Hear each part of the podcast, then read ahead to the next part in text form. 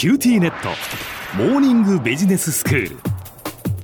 今日の講師は九州大学ビジネススクールで社会心理学組織心理学がご専門の三上聡美先生です。よろしくお願いします。よろしくお願いします。先生今日はどういうお話でしょうか？はい今日は自分のためにお金を使うのと誰かのためにお金を使うのとで幸せの感じ方に違いがあるのかについてお話をしたいと思います。はい。小浜さんはストレスが溜まった時ストレス発散でお金を使うことってありますか？うん。まあありますねやっぱり。美味しいもの食べたいもうパート使おうみたいなそういう時でしょうか。あやっぱり自分のためにはい。使うみたいな感じですよね。ですです私の知り合いはある時に仕事でどうしようもないくらい大きなストレスを抱えることがあって怒りとモヤモヤをどう鎮めようかとしていたらしいんですね。うん。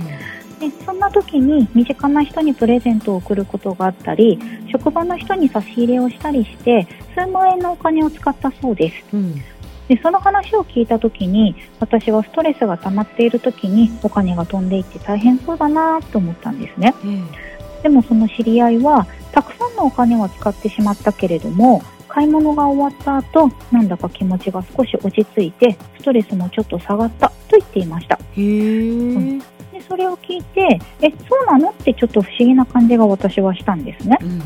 で私だったらあのさっきの小浜さんのお話と同じようにストレスが溜まっている時には誰かにお金を使うというよりもまず自分の気持ちを落ち着かせるために美味しいものを食べるとか前から欲しいと思っていたものをちょっと奮発して買っちゃうとかして自分のためにお金を使おうとすると思うんですね。そうですよねはい、で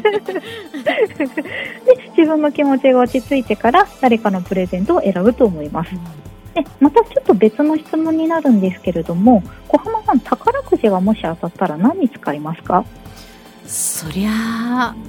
現実的なことですけどはい。まずは家のローンを返済して。ああはいそれからやっぱり、まあ、家族で、ね、コロナが落ち着いたら海外行きたいなとかはい。なんか夢は膨らみますよね。そうですよね、宝くじになったら、まあ、自分のものであったり、まあ、家族のために他の人のためになるってことですね、はい、もし宝くじが当たったらとか好きに使っていいよってお金を与えられる状況がもしもあった時どのくらいの人が自分のためにお金を使ってどのくらいの人が他人のためにお金を使うんでしょうかね。うん。そして自分のためか他人のためかそのお金を使った時にその時の幸福感や満足感というのに違いはあるんでしょうか。うんそんなところで今回はマイケル・ノートンという人たちが行った研究をご紹介したいと思います。はい、まず実験に協力してくれる大学生たちに実験の日の朝彼らがどのくらい幸せかっていうのを尋ねました。ええ。そしてお金とメモが入った封筒を渡しました。うん。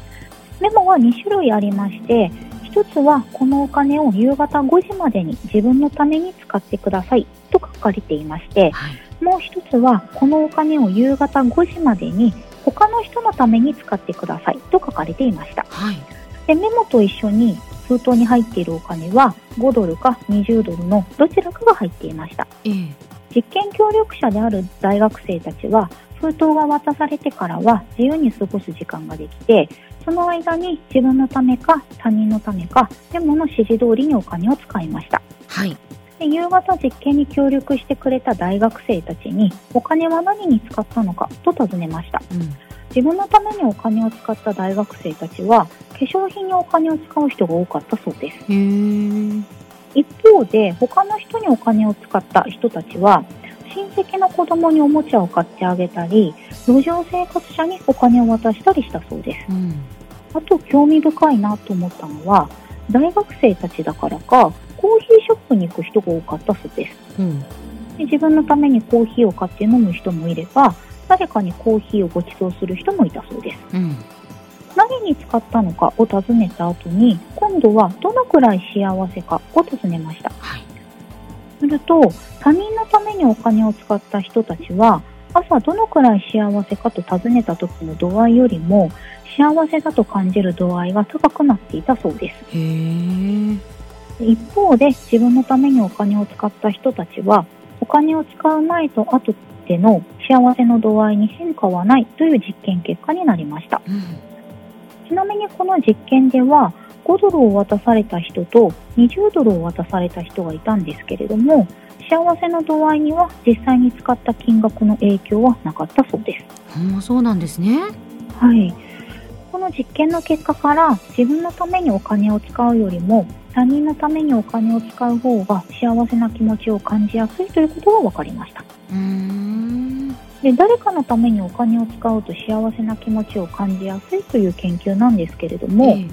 誰かのためにだとしてもお金の使い方っていろいろあると思います。はい。例えば仕事を手伝ってもらうためにご飯をご馳走するというお金の使い方と家族が病気をしてその治療費のためにお金を使うというのではお金の使い方違うと思うんですね。うん。マイケル・ノートンたちの研究ではお金の使い方はそれぞれ違うとしても自分のためよりも誰かのためにお金を使うということが幸福感につながるとしています。うん。でまた彼らの研究では他の研究ですけれども企業の営業チームを対象として同じような実験を行っています。はいある営業チームには自分のためにお金を使ってくださいと伝えてお金を渡して別のチームにはチームメイトのどなたかにお金を使ってくださいと伝えてお金を渡しました。はい。この実験の結果自分のためにお金を使ったチームよりもチームメイトのためにお金を使ったチームの方が営業成績が高かったそうです。お金で幸せが買えるのかという議論がされることってあると思うんですけれども、マイケル・ノートンたちの研究から考えると小さな金額でもお金を使う意図は人それぞれでも誰かのためにお金を使えば幸せな気持ちは得られるということなのでもしかしたら幸せはお金で買えるのかもしれません。では先生今日のまとめをお願いします今日は自分のためにお金を使うよりも他人のためにお金を使う方が幸せな気持ちを感じやすいということについてマイケル・ノートンたちの研究をご紹介しながらお話をしました。今日の講師は九州大学ビジネススクールで社会心理学組織心理学がご専門の三上里美先生でした。どうもありがとうございました。ありがとうございました